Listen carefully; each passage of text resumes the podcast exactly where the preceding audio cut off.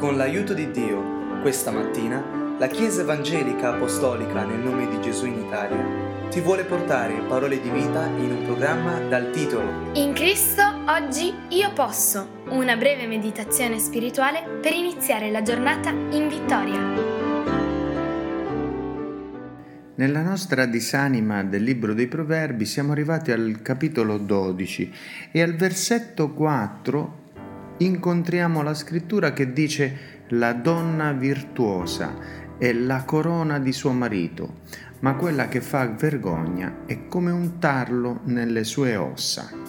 Quante donne al mondo vorrebbero essere le regine nella propria casa, che il proprio marito le possa rispettare amare, trattare proprio come regine e allo stesso modo desidererebbero avere un re al proprio fianco.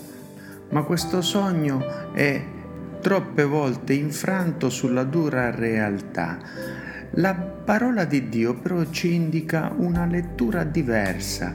Non è che tu debba trovare il principe che sarà re e quindi quella persona adatta spettacolare secondo i tuoi sogni. La parola di Dio ci dice che è la donna virtuosa che incorona suo marito, è la corona di suo marito, cioè è la donna virtuosa che lo rende un re. È la donna virtuosa che modella suo marito, che lo chiama a essere re, che lo fa re e di conseguenza, se lui sarà re, tu sarai una regina. Questa verità biblica è equiparata anche nel senso del marito verso la moglie, perché allo stesso modo noi mariti facciamo le mogli che ci meritiamo, le plasmiamo. C'è un senso di profondo equilibrio tra i due ruoli nella scrittura. Prima di Corinzi, capitolo 7, versetto 4, la moglie non ha potestà sul proprio corpo, ma il marito.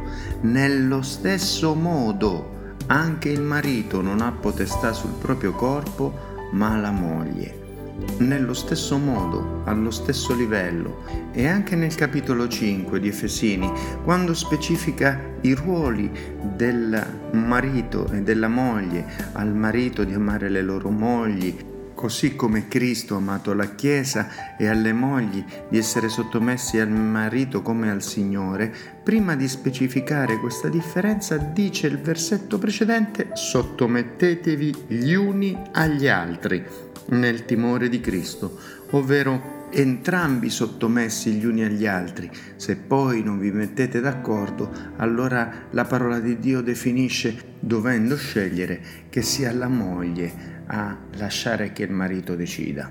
Perché in un Parlamento composto da due persone a qualcuno deve essere dato il 51%.